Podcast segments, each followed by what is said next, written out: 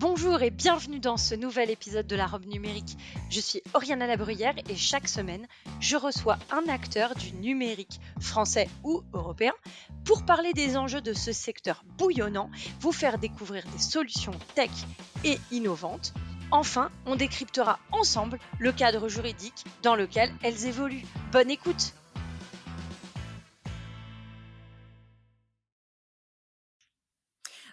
Comment on peut analyser des images, comment un ordinateur peut reconnaître un objet dans une foule, ou bien euh, une posture, ou euh, un masque Eh bien, aujourd'hui, je vous propose dans cet épisode de la robe numérique d'étudier la solution de Data Calab en, en recevant à mon micro Xavier Fischer, qui est directeur général.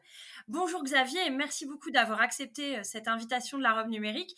Est-ce que vous pourriez vous présenter pour nos auditeurs? Bonjour Oriana, merci beaucoup de m'accueillir. Donc, je m'appelle Xavier Fischer et j'ai créé DataCalab il y a 4 ans maintenant avec mon frère et un troisième associé dans le but de développer un produit qui respecte le RGPD et qui permet d'analyser des images, comme vous l'avez dit. Le traitement automatique des images, ça permet d'automatiser des tâches comme euh, compter des gens dans une rue, analyser la fréquentation dans les transports, analyser la propreté dans une ville. On va y revenir, mais plein d'activités qui peuvent être faites via des caméras. Et tout le sujet, et ce dont on va parler, c'est que traiter des images ça crée un enjeu éthique fort qui est qu'on a des images sur les gens. Et donc tous les produits que nous avons développés, nous les avons développés pour ne pas stocker ces images et garder uniquement des informations statistiques. C'est ça DataCalab. Alors c'est assez rare que mon invité dans les, la première minute euh, prononce le terme RGPD. Alors du coup, ma première question, c'est pourquoi cet enjeu éthique était fondamental pour vous?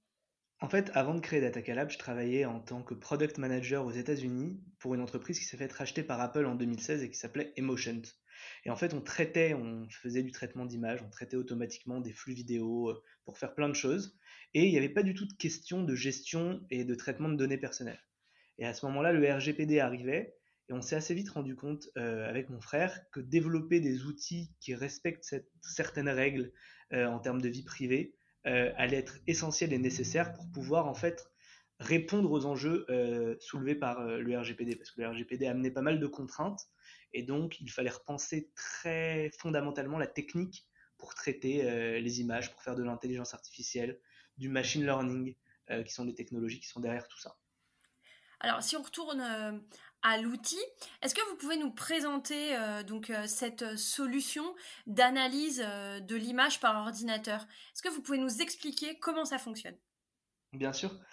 donc en fait, le sujet initial, c'est qu'il y a de plus en plus de caméras partout et qu'elles sont sous-exploitées parce que une personne qui regarde sans écran en même temps ne peut pas voir ce qui s'y passe.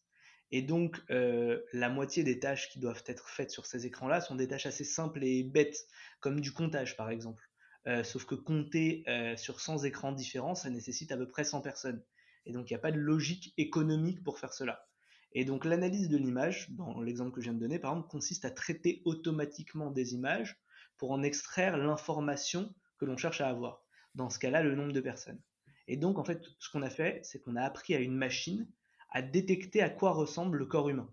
Donc une personne a détecté le nombre de silhouettes et ensuite à les compter. Et un peu de la même manière que lorsque vous allez dans un concert et qu'il y a quelqu'un avec un clicker qui compte le nombre de personnes qui rentrent et qui sortent de l'événement, ben nos algorithmes vont être capables de dire il y a 712 personnes qui sont passées entre 10h10 et 10h15 à Châtelet-Léal un lundi matin.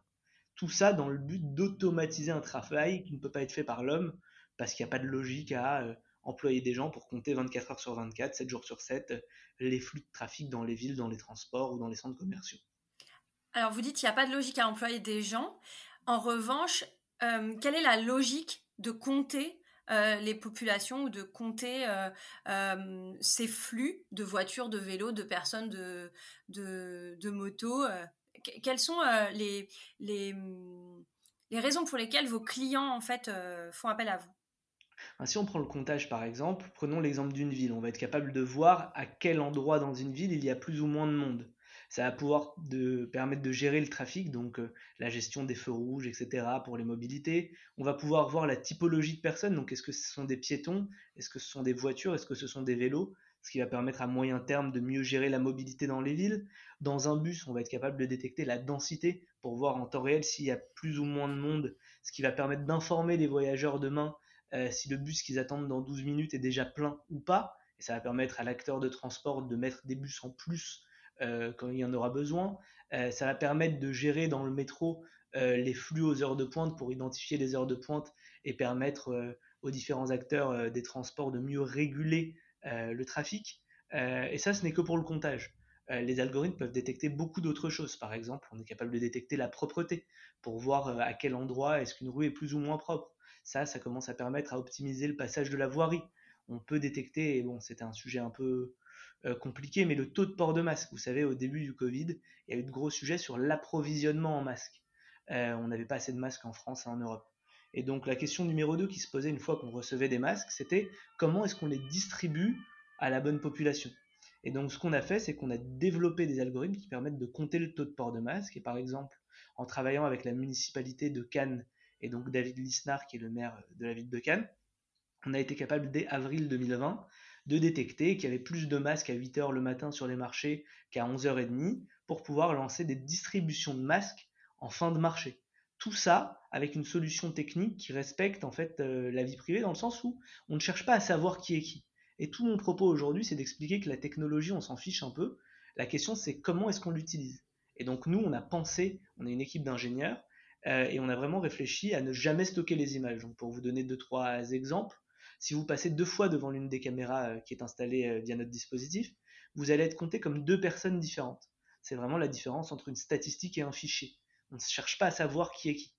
et typiquement, l'image que l'on traite, on la traite en moins de 100 millisecondes sans jamais l'envoyer sur Internet. On fait appel à un procédé qui s'appelle du edge computing. Ça veut dire qu'on traite l'information en local depuis la caméra, depuis l'endroit où cette information est captée. Comme ça, en moins de 100 millisecondes, l'information qu'on envoie sur Internet, ce n'est pas l'image, parce qu'en fait sur Internet, on sait tous que tout peut être à peu près hacké. Donc euh, dire qu'on sécurise quelque chose sur Internet, c'est pas simple. Euh, et donc on a pris le parti de traiter l'info depuis le capteur pour n'envoyer sur Internet que des informations statistiques. Par exemple, un pourcentage de gens qui portent un masque ou non, euh, un nombre de personnes, mais jamais l'identité bien sûr de la personne qui ne porte pas son masque. En plus de ça, L'information, on la remonte toutes les 20 minutes et toutes les 100 personnes minimum, pour être certain que si par exemple, pour reprendre l'exemple du masque, euh, quelqu'un ne porte pas son masque, la data qu'on va remonter ne va pas permettre de verbaliser. C'est pas du tout dans un outil euh, de répression qu'on a créé le système, et j'insiste là-dessus, vous avez dit en introduction que c'était assez bizarre euh, qu'un de vos invités parle de URGPD en introduction, mais le problème c'est qu'aujourd'hui en France et en Europe, enfin c'est pas un problème en soi, mais l'analyse d'image souffre d'un problème d'image c'est assimilé à de la reconnaissance faciale dès le démarrage, parce qu'on a vu euh, ce qui a pu être fait en Asie, en Israël ou aux États-Unis par exemple. Euh, et donc nous, ce qu'on cherche à faire, c'est à expliquer que la technologie, lorsqu'elle est bien contrôlée et bien utilisée, elle peut répondre à des problèmes concrets. Je vais vous donner un autre exemple, les centres commerciaux. Euh, aujourd'hui, Amazon, quand il y a plus de clients sur leur site, bah, il déploie d'autres serveurs automatiquement et en temps réel. Ce qui fait que l'offre pour les clients, elle est toujours bien. Il n'y a pas de temps d'attente sur le site et le site est toujours là. Euh, prenez l'exemple d'un centre commercial. Imaginez qu'il y a trois fois plus de monde un samedi matin. Bah, en fait, le centre commercial a peu de moyens de savoir quelle est en temps réel l'affluence dans son centre. Et donc, on est capable de donner cette information en temps réel, minute après minute, de façon à pouvoir, par exemple, mettre plus de vendeurs, plus de caissiers, plus d'agents pour euh, aider euh, les clients dans leur parcours d'achat, etc., etc. Donc, le but, c'est vraiment de pouvoir collecter cette data qui est déjà présente sur Internet, dans le monde physique, dans la vraie vie, tout en garantissant fortement le respect de la vie privée. Aujourd'hui, vous dites que donc il y a une remontée euh, toutes les 20 minutes auprès des clients. Ça se, ça se matérialise comment? En fait, ils ont euh, trois façons d'accéder à la donnée. Soit ils ont euh, des rapports PDF qui leur sont envoyés par exemple une fois par jour, où ils vont avoir le nombre de visiteurs, le pourcentage de gens qui portaient un masque. On peut même aller détecter le pourcentage d'hommes versus le pourcentage de femmes via nos algorithmes. Les trajectoires, et donc ils vont avoir des rapports en fait euh, sur euh, l'état de leur endroit. Donc ça peut être des euh, réseaux de transport, des centres commerciaux, des villes. Deuxième façon d'utiliser la donnée, c'est un dashboard dans lequel vous allez pouvoir en fait regarder les chiffres qui évoluent en temps réel et faire des requêtes pour voir en fait les graphes qui vous intéressent.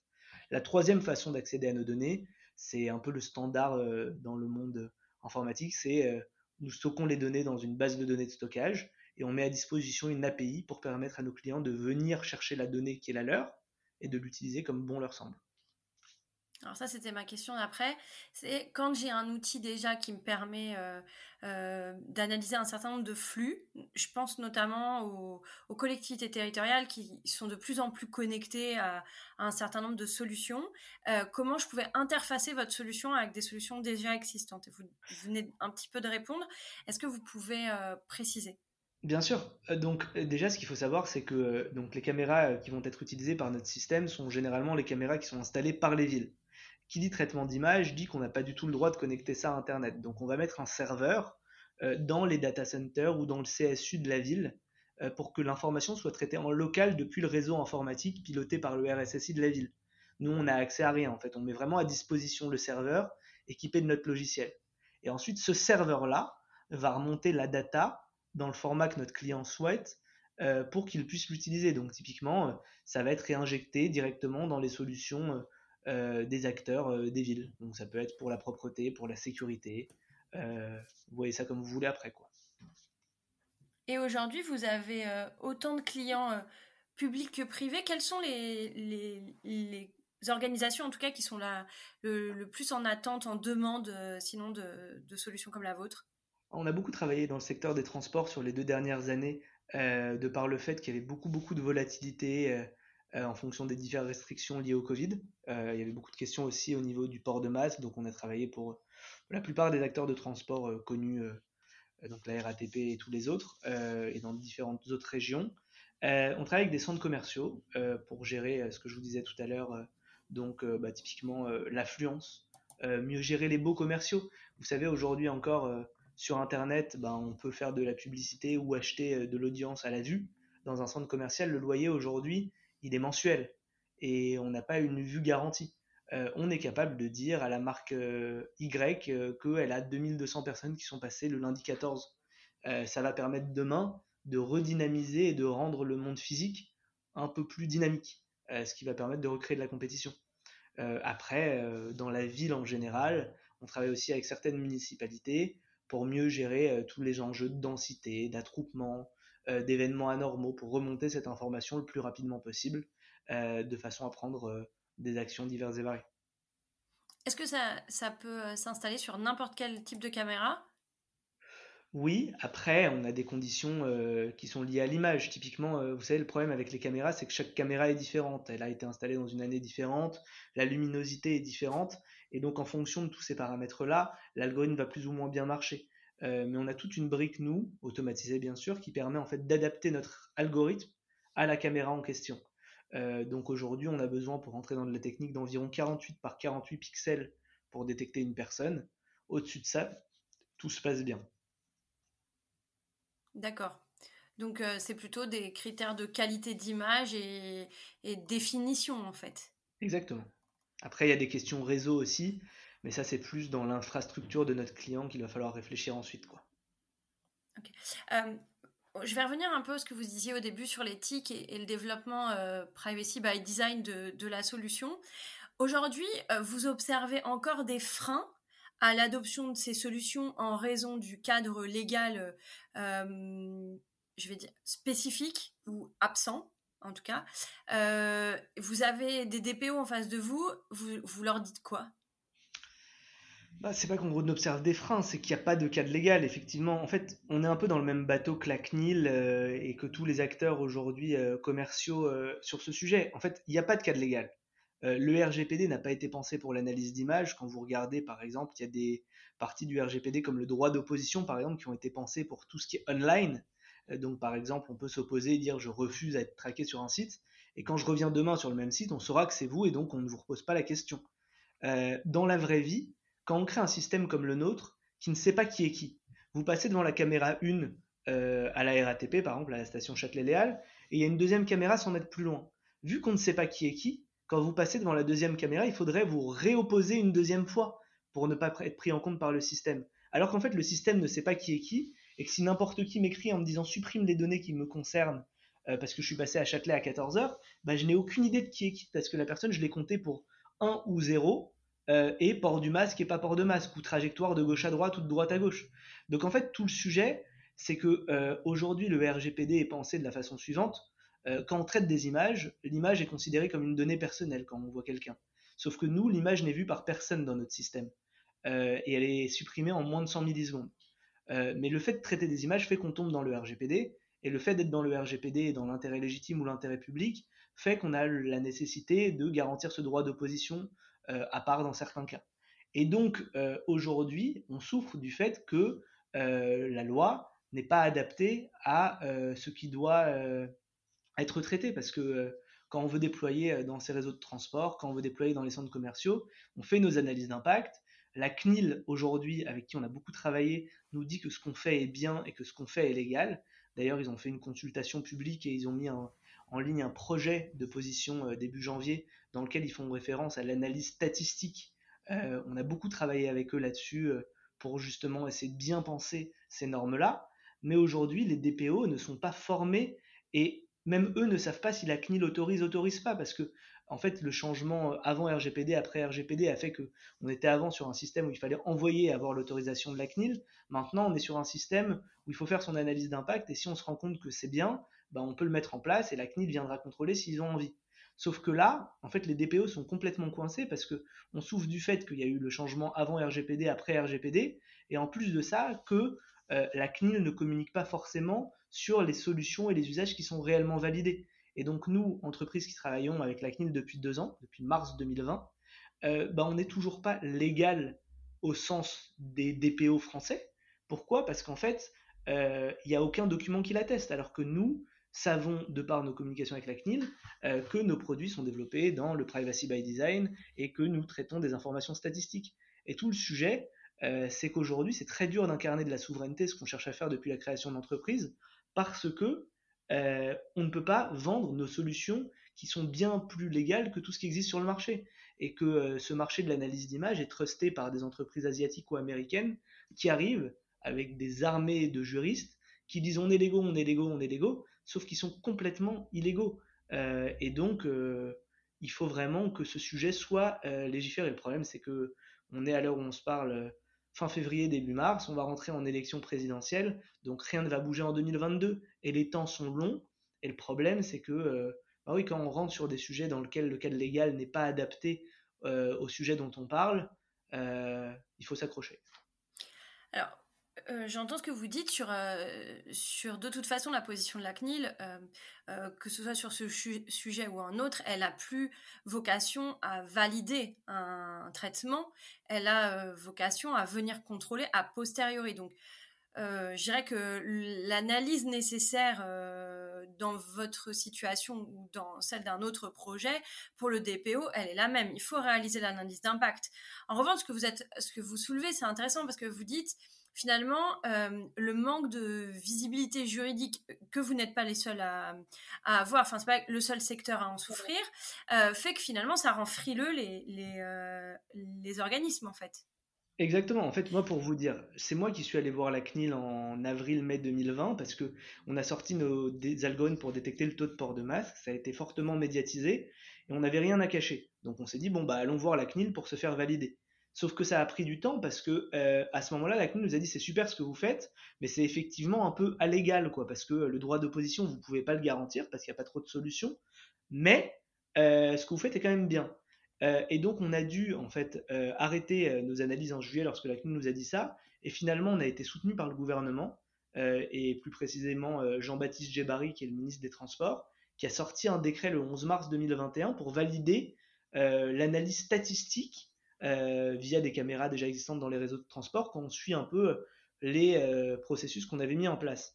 Mais ce que je veux dire, c'est que oui, bien entendu que les DPO aujourd'hui savent qu'ils doivent faire leur analyse d'impact et qu'il n'y a pas forcément besoin d'un avis de la CNIL, sauf que sur des sujets comme ça, où la CNIL a déjà communiqué deux, trois fois en juin, juillet 2020 pour attirer l'attention des DPO sur le fait que la vidéo intelligente n'est pas encore régulée, etc. Quand le DPO fait sa recherche Google en mars 22 pour essayer de voir un peu quels sont les précédents, il tombe sur ces communications de la CNIL qui ont deux ans d'âge. Euh, et nous, euh, dans les différentes communications qu'on a eues avec la CNIL euh, en fin 2021, tout début 2022, et où on a compris qu'on était légal et où on nous a dit que nos analyses d'impact étaient bien, bah en fait le sujet, c'est qu'il n'y a pas de trace de ça. Et donc comment le DPO peut-il faire pour déployer alors que les seules traces qui sont présentes sont négatives aujourd'hui? Je comprends. Ça, après, c'est euh, des, des, sujets qui sont. Je, vous rejoins sur le fait que euh, par rapport au, timing, euh, là, on est. Enfin, c'est pas en votre faveur. le bah timing présidentiel, élection politique, elle est clairement pas en la faveur de, de, du fait que ces sujets bougent. Clairement pas.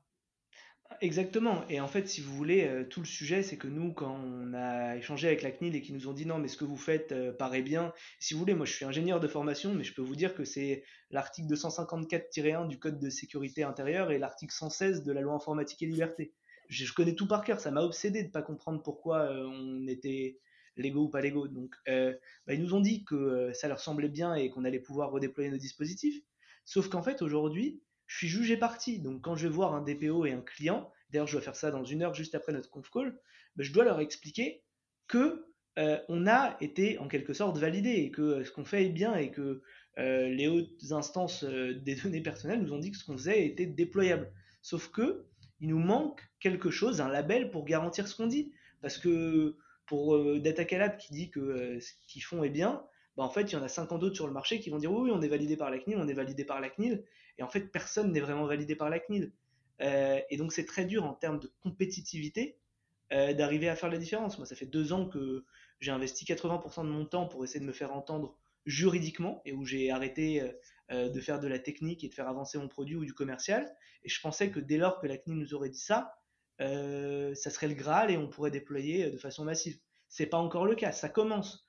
Mais le fait est que on souffre du fait que euh, ce système DPO, euh, euh, non nécessité de consulter la CNIL et recherche d'antériorité, bah, en fait, soit pas hyper optimal quand on est sur des sujets naissants parce que bah, il n'y a pas de communication lorsque c'est positif. Bon, écoutez, on a entendu. J'espère que si, si quelqu'un la CNIL nous entend, peut-être que ça fera avancer un peu le sujet, au moins pour une publication à quoi euh, on, arrive un peu à la fin du podcast. Euh, j'ai quand même une dernière question euh, par rapport à votre réseau, par rapport à voilà comment on peut on peut rentrer en contact avec vous pour déployer votre solution. Est-ce que vous avez un, système de réseau? Vous êtes en distribution directe? Comment ça se passe? On a les deux, en fait. Si vous voulez, on est une entreprise très technique. Euh, je vous parlais tout à l'heure de l'entreprise américaine qui s'est fait racheter par Apple. C'était le deuxième meilleur laboratoire dans le monde sur les sujets d'analyse vidéo et images. Ils étaient battus par deux Français qui étaient chercheurs en France. Et en fait, on s'est associé avec ces gens-là pour créer notre R&D. Donc, on est très fort, si je puis dire, en termes de technique pure. Et donc, oui, on a mis en place des réseaux de distribution euh, pour tous les sujets que j'ai mentionnés. Euh, donc, on fait soit du direct, soit de la distribution, mais on a tendance à aller de plus en plus dans de la distribution parce que ça nous permet de pas investir euh, autant euh, qu'il faudrait euh, dans les forces commerciales. C'est une stratégie, en effet. on arrive à la fin du podcast. Ma dernière question, enfin mes deux dernières questions qui sont classiques. À quoi avez-vous envie de dire non aujourd'hui? J'ai pas envie de dire non à moi-même dans le fait que je suis un peu résigné face à cette bataille pour essayer d'incarner un truc un peu souverain. Et j'ai envie de continuer à essayer de me battre pour faire bouger les choses, mais c'est un peu dur parce qu'on se sent seul et que euh, le système est assez désincarné et que, bah oui, on dit qu'on veut être la Startup Nation, euh, qu'on veut euh, pousser des choses, etc. Mais c'est très compliqué parce que le principe de précaution est très antithétique avec la volonté d'avancer fort et vite pour faire bouger les choses ça, c'est un, enjeu un peu culturel. Le podcast est né sur la question de la souveraineté et c'est aussi un enjeu culturel, un peu notre aversion au risque. C'est-à-dire, on veut bien prendre des risques, mais il faut qu'ils soient tous calculés. Enfin, c'est ce qui devient un peu antinomique avec euh, l'entrepreneuriat pur, etc. Je vous rejoins là-dessus. Euh, et donc, pour finir avec une note positive, à quoi avez-vous envie de dire oui? Bah, là, après, en sachant que le podcast, il est tourné quatre jours après la guerre. Euh, en Russie-Ukraine à la paix. Il n'y aurait pas beaucoup d'autres questions euh, simples comme ça, mais c'est la chose qui me semble la plus importante en ce moment. Bah écoutez, merci beaucoup et, euh, et, merci d'être d'être venu au, micro de la robe numérique. J'espère qu'on aura des nouvelles de vous rapidement et, et des communications de la CNIL. voilà. Peut-être même un, un, livre blanc, ce serait intéressant avec la CNIL, ce serait, ce serait bien sur, sur l'analyse d'images. Je pense que tout le secteur et, toutes les entreprises seraient intéressées sur ce sujet parce que euh, on a beaucoup de questions aussi euh, par les collectivités territoriales sur ces questions.